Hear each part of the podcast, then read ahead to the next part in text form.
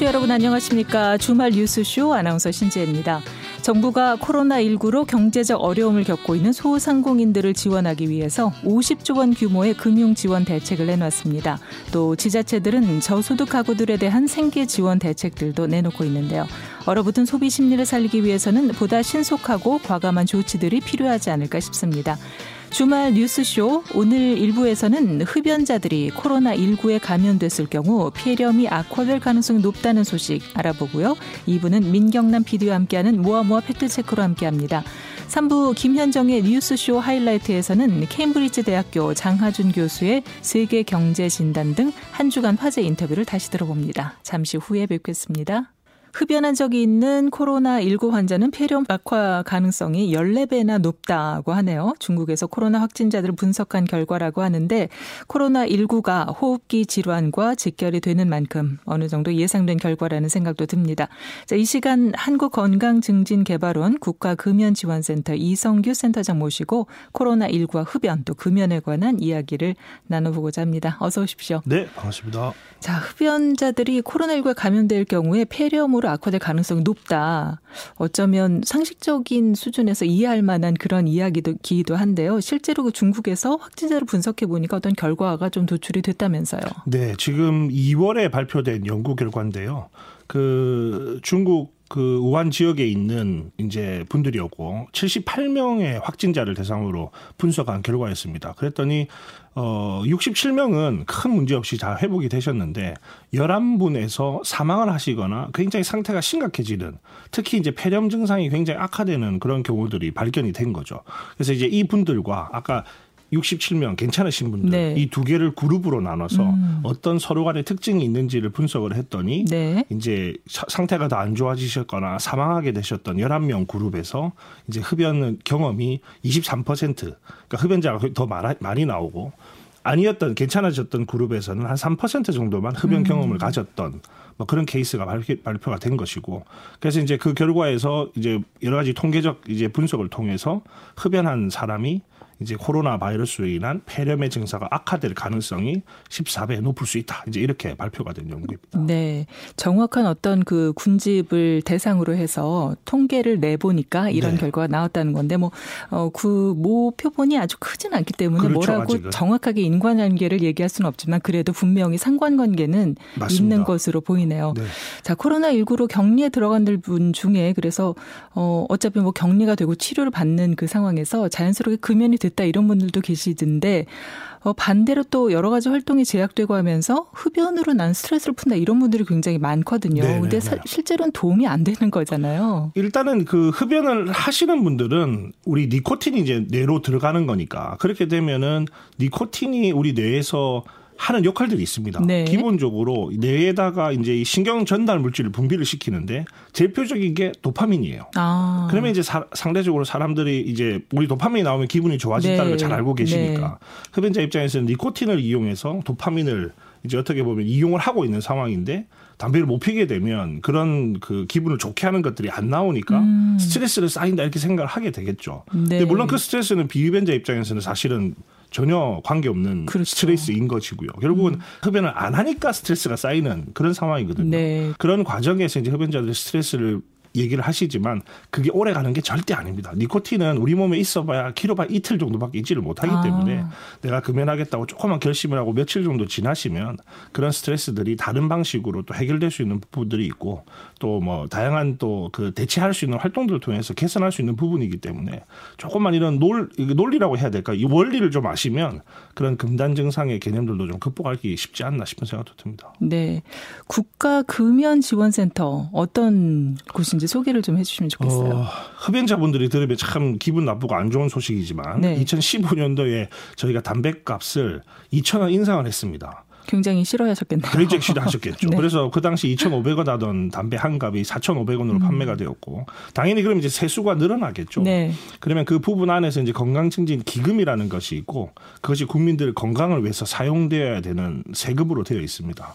그래서 이런 예산들을 효율적으로 활용해서 흡연자분들이 내신 돈이기 때문에 그분들에게 어떻게 하면 효율적으로 어, 서비스를 제공할까 이런 측면에서 국가금연 지원 서비스가 이제 그 설립이 되었고 지금 현재 정책적으로 어떤 정책을 통해서 금연을 더 이끌어내고 또 흡연 예방을 또 할 수 있도록 만들고 이런 측면 하나 그다음에 다양한 국가 서비스를 우리 국민들에게 또 제공해주는 그런 역할 그래서 크게 두 가지 역할을 하고 있습니다. 자 금연을 시도하는 분들이 실제로 어떤 도움을 받을 수 있는 곳인가요? 어 서비스가 굉장히 다양해요. 그래서 음. 제가 하나 하나 서비스를 다 설명드리는 것도 좋은 방법일 수 있 으나 한꺼번에 말씀드리니까 잘 모르시더라고요. 그렇죠. 그래서 자, 가장 그 현재 우리 흡연하시는 분들의 상황에 맞게 다양한 서비스가 준비가 되어 있는데 대표적으로는 이제 상담이 굉장히 중요하거든요. 대부분 의지만 있으면 끊을 수 있다고 생각하시지만 네. 의지뿐만 아니라 상담을 통해서 전문가의 상담이 들어가면 음. 금연 성공률은 훨씬 올라가게 돼 있습니다. 그래서 상담 서비스를 다양하게 받을 수 있는데 집 근처에 있는 보건소에 가셔도 받을 수 있고 그다음에 만약에 내가 그런데 가기 싫어 하시면 전화 한 통으로도 그 콜센터에 전화해서 전화로도 상담을 받으실 수가 있고 네. 그다음에 가까운 병원에서 나는 상담도 해보고 뭐 니코틴 보조제도 다 있는데 난 안 되는 것 같아 이러신 분들은 치료 서비스를 받으실 수가 있어요.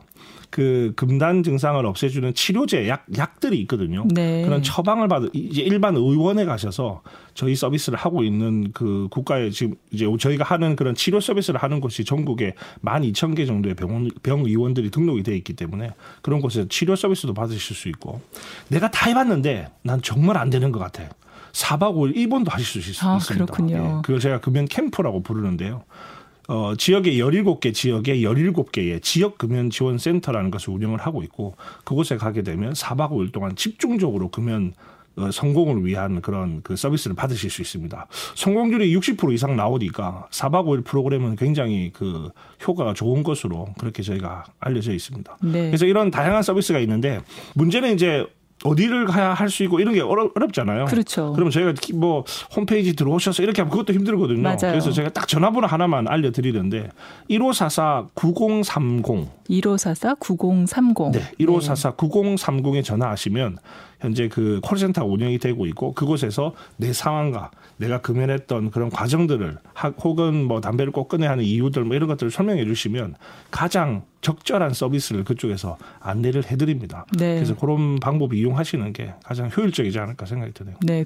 아, 우리 아까도 코로나19 얘기를 했지만 네. 사실 이 코로나19 때문에 건강에 대한 그 걱정, 관심 이런 게 상당히 높아진 건 사실이거든요. 네. 네. 근데 지금 이런 상황에서 그 호흡기에 심각한 피해를 주는 질병들을 우리가 조금 두려워지는 그 강도가 더 세졌다고 할까요? 네. 사실 이런 상황인데 뭐 직접 비교하기는 뭐 하긴 하겠지만 이 흡연으로 인한 폐해 손상이나 폐해에 어떤 미쳐지는 영향이 사실은 크잖아요. 맞습니다. 그 지금 말씀하신 것처럼 기본적으로 현재 호흡기로 전염이 되는 감염이 되는 이런 그 질병들은 그 바이러스나 이런 것들은 결국 폐에 손상을 주게 돼 있거든요. 네. 폐렴을 일으키고 그 폐렴이 더 심각해지면 뭐 폐렴으로 인해서 열이 나게 되고 그걸로 인해서 사실은 호흡 곤란이 오게 되고 음. 이런 상황으로 가는 과정이 흡연으로 인해서 발생하는 질병과 굉장히 유사한 거죠. 흡연으로 네. 인해서 폐렴도 동일하게 일어나고 폐렴 흡연으로 인해서 급성으로 오는 호흡 곤란도 당연히 음. 일어나고요. 그래서 기본적으로 흡연을 하시는 분들은 코로나 바이러스에 감염이 되었을 때 어, 병의 진행 과정들이 비흡연자보다는 훨씬 더 어, 심각하고 네. 또 빠르게 될수 네. 있는 가능성이 지금 있는 있다라고 하는 결과들이 아까 중국 연구뿐만 아니라 음. 지금 WHO에서 세계보건기구나 이런 곳에서도 계속 워닝을 주고 있기 때문에 그래서 어, 이번 기회에 우리가 손 씻기 지금 정말 잘하시잖아요. 저도 정말 손이 틀 정도로 씻고 있는데 요즘에. 네. 아마 굉장히 어려운 상황이지만 아마 우리가 이 개인 위생 측면에서는 굉장히 발전할 수 있는 계기라고 봅니다. 그와 함께 어, 마스크 하는 것도 중요하지만 어쨌든 이 흡연하는 생활 습관들 이런 부분들도 한번 심각하게 생각하셔서 내 몸에 내 폐를 깨끗하게 유지할 수 있는 그런 상황으로 가면 좋겠다 이 생각이 꼭 드는 것 같아요. 네. 근데 사실 주변에서 이렇게 보면 흡연을 좀 많이 하시는 분들이 좀 하시는 얘기가 뭐 평생 이렇게 수십 년을 피웠는데 내가 이제 끊어서 뭐 이게 뭐 얼마나 회복되겠어 이렇게 얘기하시는 분들 많거든요. 네네. 어떻습니까? 그 만약에 정말로 수십 년 펴가지고 개선되는 게 없다. 그 음. 담배를 끊어도 그러면 국가금연지원센터는 있을 이유가 없습니다. 음, 저 같은 그렇죠. 사람도 있을 이유가 없죠. 네. 분명히 금연하게 되면 개선되는 부분이 있기 때문에 저희들도 열심히 담배 끊으셔야 됩니다라는 얘기를 하는 건데 제가 알려져 있는 것은 하루에 한 갑 정도 예를 들어서 음. 쉽게 설명드리기 위해서 하루에 한 갑을 핍니다. 40년 정도 태우셨어요. 그렇게 되면 어, 담배를 안 피신 보다 안 피신 분들보다 폐암에 걸릴 확률이 20배 올라가게 돼 있습니다. 엄청나네요. 엄청난 음. 거죠. 근데 만약에 금연을 해가지고 일주일 정도만 지나도요.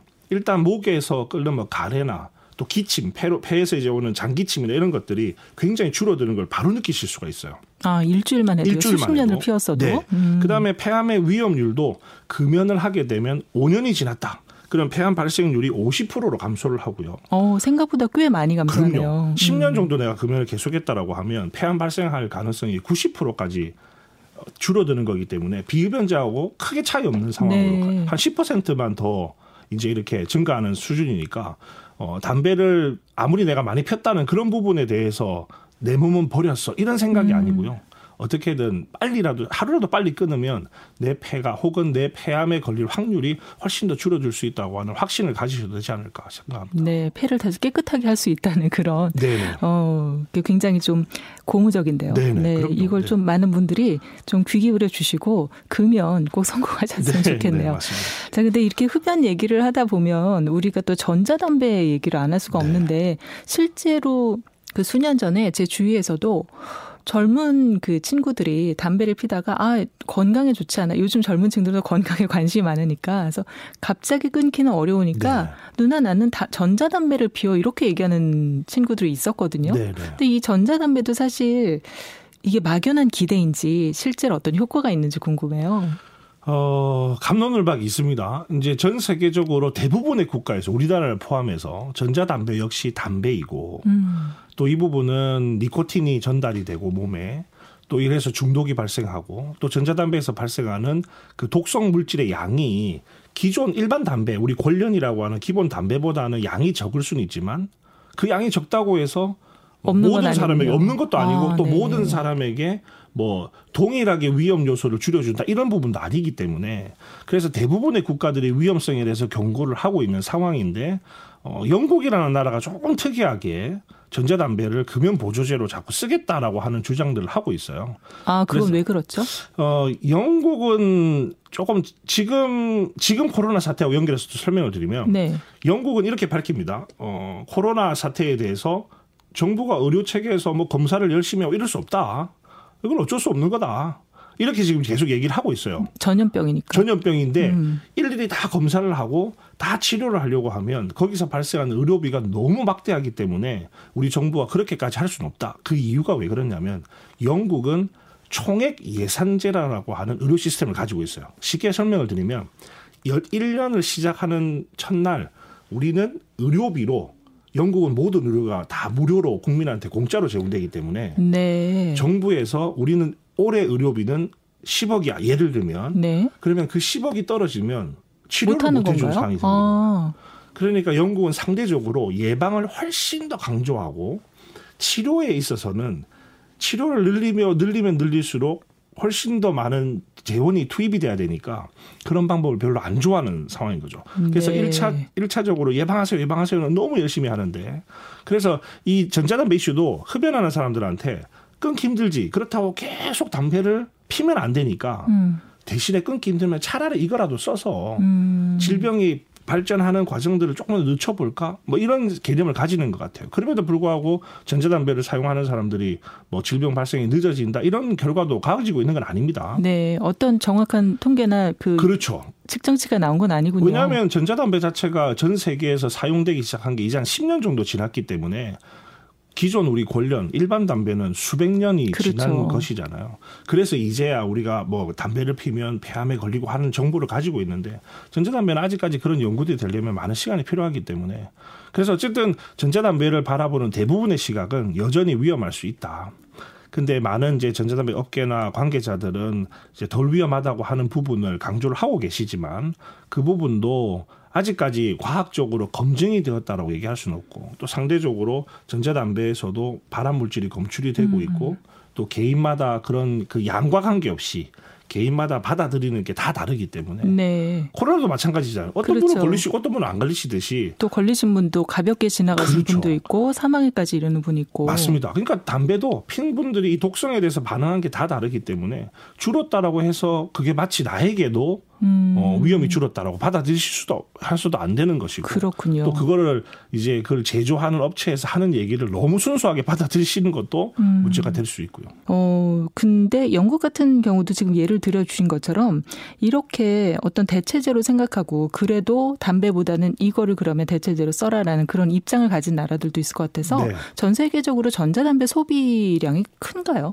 어, 우리나라는 전자담배를 크게 두 개로 분류를 하거든요. 액상형 전자담배, 그 다음에 골련형 전자담배라고 부릅니다. 그래서 액상형 전자담배는 니코틴 액상을 집어넣어서 쓰는 것이고, 네. 골련형 전자담배는 이 왜 담배 전자기기에다가 담배 모양으로 생겼는데 짧은 담배를 꽂아서 쓰는 음. 게 있지 않습니까? 그거를 저희가 골련형 전자담배라고 부릅니다. 그래서 네. 어, 보통 전 세계적으로 전자담배 사용량이라고 얘기하면 첫 번째 말씀드린 액상형, 액상형. 전자담배를 네. 얘기하는데 액상형 전자담배 사용량은 상 당히 어, 많이 늘어났습니다. 왜냐하면 예를 들어서 미국으로 설명을 드리면 미국은 2017년에서 18년 넘어가는 사이에 청소년들 그 액상형 전자담배 사용률이 폭등하는 일이 음. 벌어지는데 이유가 뭐냐면 청소년들 혹은 여성 집단들을 중심으로 어, 이게 기존 담배는 막 피면은 냄새도 많이 나고 기침도 많이 나는데 네. 얘는 이제 그런 부분들이 덜하니까 음. 이 흡연에 진입하는 그런 과정이 되는 뭐 그런 역할로 해서 또 기기가 너무 재밌고 예쁘고요. 예쁜가요? 향도 너무 좋은 향이 나고요. 네. 이런 것들이 조금 이 젊은 층들에게 수요가 굉장히 발생하고 있는 부분이 돼서 전 세계적으로 사용률이 그래도 계속 늘어나고 음. 있는 상황입니다. 그렇군요. 근데 한동안 또 이 액상 전자담배가 유해하다 네, 네 이런 논란이 있었잖아요. 이거는 정리가 된 사안인가요? 아직 정리는 안 됐습니다. 음. 그러니까 어, 미국에서는 굉장히 심각한 문제로 받아들이고 네. 왜냐하면 이걸로 인해서 많은 사람들이 특히 젊은 그 10대, 20대, 30대 계층에서 사망자들이 꽤 많이 나왔기 때문에 그래서 한국에서는 의심 사례가 한 명 정도밖에 발생을 하지 않았지만 근데 이 부분 똑같습니다. 엑스센 담배를 사용하고 났더니 지금 코로나 사태처럼 이 폐에 문제가 생기는 것처럼 그 폐에 이제 그 기름기가 낀다라고 하는 게 가장 쉬운 설명일 것 같은데 뭐 그런 문제들이 생겨서 음. 이제 이슈화가 됐던 부분이고 정부 입장에서도 굉장히 강력하게 사용을 중지해 달라고 하는 권고도 내리기도 했습니다. 이거 사용 자체 그럼 왜 금지 안 하는 거죠? 그 금지를 하기 위해서는 그 아까 말씀드린 것처럼 과학적 근거라고 하는 것이 튼튼하게 있어야지. 네. 왜냐하면 이미 산업이 있고 또 사용하시는 분들이 있는 상황에서 어 물론 대비를 하기 위해서 사전에 강력한 정책을 할 수도 음. 있지만 어, 이걸 당장 금지라고 하기에는 근거가 아직까지는 부족하다고 판단하는 것 같고요. 그래서 식품의약품안전처에서 1차적으로 작년 말에 이제 이 제품들에 대한 그 성분에 대해서 공개를 한번 했고요. 네. 올해 6월에 그 질병관리본부에서 이 액상형 전자담배에 대한 동물 실험 결과들 그다음에 인체에 어떤 영향을 미치는지에 대한 결과들을 발표할 예정으로 되어 있습니다. 네. 지금 뭐 이런 코로나 사태로 인해서 조금 시기가 어떻게 늦춰질지는 모르겠지만 어쨌든 그런 타임라인을 가지고 저희들이 계획을 가지고 있습니다. 네. 근데 아까도 우리 말씀해 주신 것처럼 담배가 스트레스를 누구나 드린다. 이거는 분명히 착각이고 네. 우리 몸에서는 사실 한 이틀만 사흘만 뭐 일주일만 끊어봐도 뭔가 이렇게 개선되는 효과를 좀 볼 수 있다는 말씀을 해 주셨는데 네. 하지만 현실적으로 볼 때 정말 스트레스가 많고 요즘엔 그 열악한 근무 환경에 있는 분들이 따로 어떻게 스트레스를 풀 수 없기 때문에 네. 흡연을 계속 난 할 수밖에 없다 이런 얘기를 사실 많이 하시거든요. 대체할 수 있는 어떤 방법들이 없을까요? 기본적으로 우리가 담배를 끊으면 힘들어요라고 하는 게 다 금단 증상이라고 제가 표현을 하는 거거든요. 네, 네. 근데 이 금단 증상을 대표적인 게 이런 거죠. 어쨌든 스트레스가 쌓이는 것 같아. 음. 짜증이 자꾸 자꾸 나. 화장실 못 가겠어. 아 화장실도 못 가나요? 예, 그럴 수 있습니다. 왜냐하면은 대부분 이제 담배 태우실 이제 담배를 태우시는 분들은 네. 화장실에 갈 때 담배를 하나 딱 아, 물고 그러시구나. 패야 시원하게 하시거든요. 네. 근데 그게 또 담배를 안 피면 못 하겠어. 약간 심리적인 거 아닌가요? 근데 제가 설명을 드릴 건데 네. 그 마지막 하나가 이제 또 살찌는 게 있어요. 이 아. 살찌는 게 사실은 여성분들 금연할 때 굉장히 도전하게 만드는 내용들인데 네. 그래서 대표적인 걸 제가 네 가지 말씀드렸는데 요 네 가지를 반대로 뒤집으면 음. 다 니코틴이 주는 기능들이에요. 아. 그러니까 니코틴이 우리에게 주는 보상인데 네. 기분 좋게 해주고 짜증도 빨리 풀리게 해주고 음. 살도 안 찌게 해주고 그 다음에 말씀드린 화장실로 잘 가게 해주고 제가 말씀드린 이런 부분들이 신경 아까 도파민처럼 그런 역할을 하는 신경 절단 물질을 니코틴이 뇌에서 분비하게 만들어주는 겁니다. 음. 그러다 보니 흡연하시는 분들 그걸 다 장점으로 느끼고 있는데 아 내가 이제 어쨌든 내가 담배를 피우면 몸에 안 좋으니까 담배를 끊자. 그 니코틴 외에 다른 어마어마하게 많은 발암 물질이 내 몸에 다 들어오는 그렇죠. 거니까 이제 끊자 이렇게 해서 했을 때 음. 지금 말씀드린 그런 게 다 없어지는 상황이 되니까 네. 다 금단 증상을 느끼는 거죠. 네. 그래서 금단 증상을 잘 이해하는 게 정말 중요합니다. 내가 살이 자꾸 찌면 아 이건 내가 담배를 끊어서 내가 내 몸이 망했어 이게 아니라 음. 아 금단 내 몸에서 이제 니코틴이 다 빠져나가서 내가 이 부분을 이겨내고 있는 과정이구나. 네.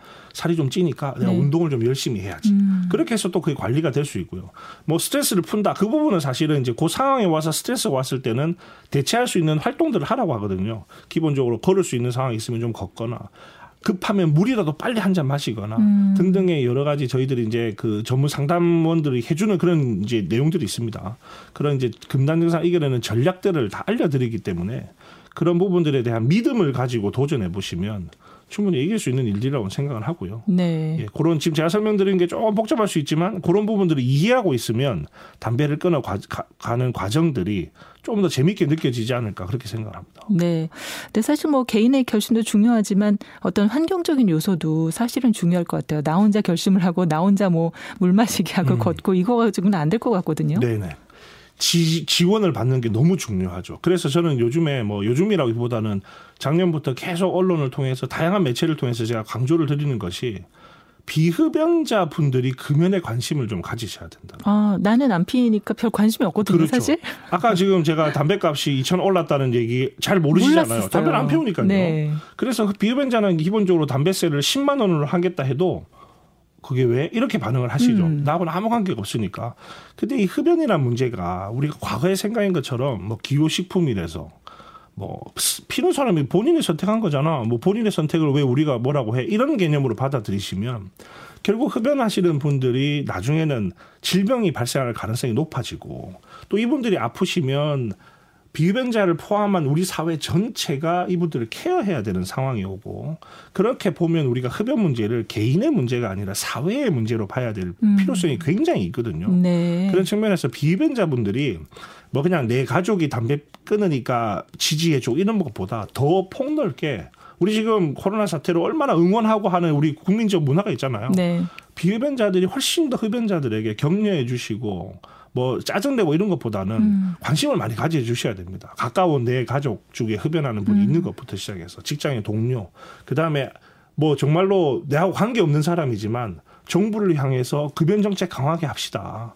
흡연자들 지원해서 담배 끊게 합시다 이런 목소리도 많이 내주실 필요가 있다는 얘기를 꼭 강조드리고 싶어요. 네, 예. 저도 네. 지금 반성이 되는 게 아 이게 개인의 기호가 아니구나, 개인의 그렇습니다. 취향이 아니고 개인의 문제가 아니고 사회적으로 다 같이 관심을 가지고 함께 풀어나가야 될 숙제구나 이런 네. 생각이 드네요. 네. 자 금연을 시도하시는 분들에게 팁을 살짝 얹어주신다면요? 어, 작심삼일이라는 얘기가 있지 않습니까? 네. 시도하시고 그렇죠. 그렇죠. 하고 나면 이제 실패하고 네. 한두 번 정도 하시고 나면 대부분 그래요. 나는 안, 안 되나 봐. 봐. 예. 대부분 그렇게 생각하세요. 그래서 아예 음. 또 시도를 안 하시죠. 네. 그게 가장 무서운 건데 그래서 그 미국이 2018년도에 이런 캠페인을 했습니다. Every try counts. 매 시도하는 것이 계속 counting 된다는 겁니다. 쌓인다는 겁니다. 그래서 어느 순간에 당신은 담배를 끊을 수 있어. 음. 그런 메시지를 계속 줬는데 저도 계속 그 얘기를 드리고 있는데 어, 담배를 피시는 분들이 담, 금연을 실패하는 건 너무나 당연한 일입니다. 왜냐하면 담배를 끊는 게 결코 쉬운 일이 아니거든요. 실제로 담배 끊은 분들이 지금까지 몇 번이나 담배 끊는 시도를 했어요. 실패 몇 번 했어요? 물어보면 여덟 번 이상을 했다고 돼 있어요. 아. 그것도 이제 연구가 되어 있는 것들이 있거든요. 음. 한두 번 실패하신 걸로 나는 안 되나 봐. 포기하실 일이 절대 아니기 때문에 실패란 단어를 생각하지 마시고 저는 요즘에 쓰는 말이 시도입니다. 시도. 네. 1차 시도, 2차 시도, 8차 시도, 20차 시도까지도 아무 문제 없습니다. 음. 아까 말씀드린 대로 아무리 오래 펴도 담배를 끊게 되면 분명히 우리 몸에는 우리 몸이 회복되는 그런 과정들이 있기 때문에 그 많은 시도들을 결코 부담 없이 계속적으로 시도해 주시기를 바라는 거고 그 시도가 어느 순간에 완성이 되면 그러면 성공이라고 하는 과정으로 가는 음. 거기 때문에 어, 실패를 두려워하지 마시고 1차, 2차, 3차 시도 계속 해야지라고 해서 어, 계속적으로 시도해 주시기는 걸 꼭 강조드리고 싶습니다. 지금 이 방송 들으시는 분은 굉장히 힘을 얻으셨을 것 같아요. 저도 지금 말씀 들으면서 아 그렇구나 나는 안 되는구나가 아니라 계속 꾸준히 시도하다 보면 어느새 금연에 성공할 수 있다. 이 말씀을 굉장히 네. 용기를 주는 것 같습니다. 그리고 아 이렇게도 난 잘 모르겠다라고 하면 아까 알려주신 전화번호 네, 1544의 9030 요거 네. 하나만 기억해 주시면 네. 많은 도움을 또 얻을 수 있으리라 생각이 듭니다. 맞습니다. 자 오늘 이성규 센터장님 모시고 금연에 관한 이야기 들어봤습니다. 오늘 말씀 고맙습니다. 네, 감사합니다. 일부 한국건강증진개발원 국가금연지원센터 이성규 센터장과 얘기를 나눠봤고요. 잠시 후 민경남 PD와 함께하는 모아모아 팩트체크로 돌아오겠습니다.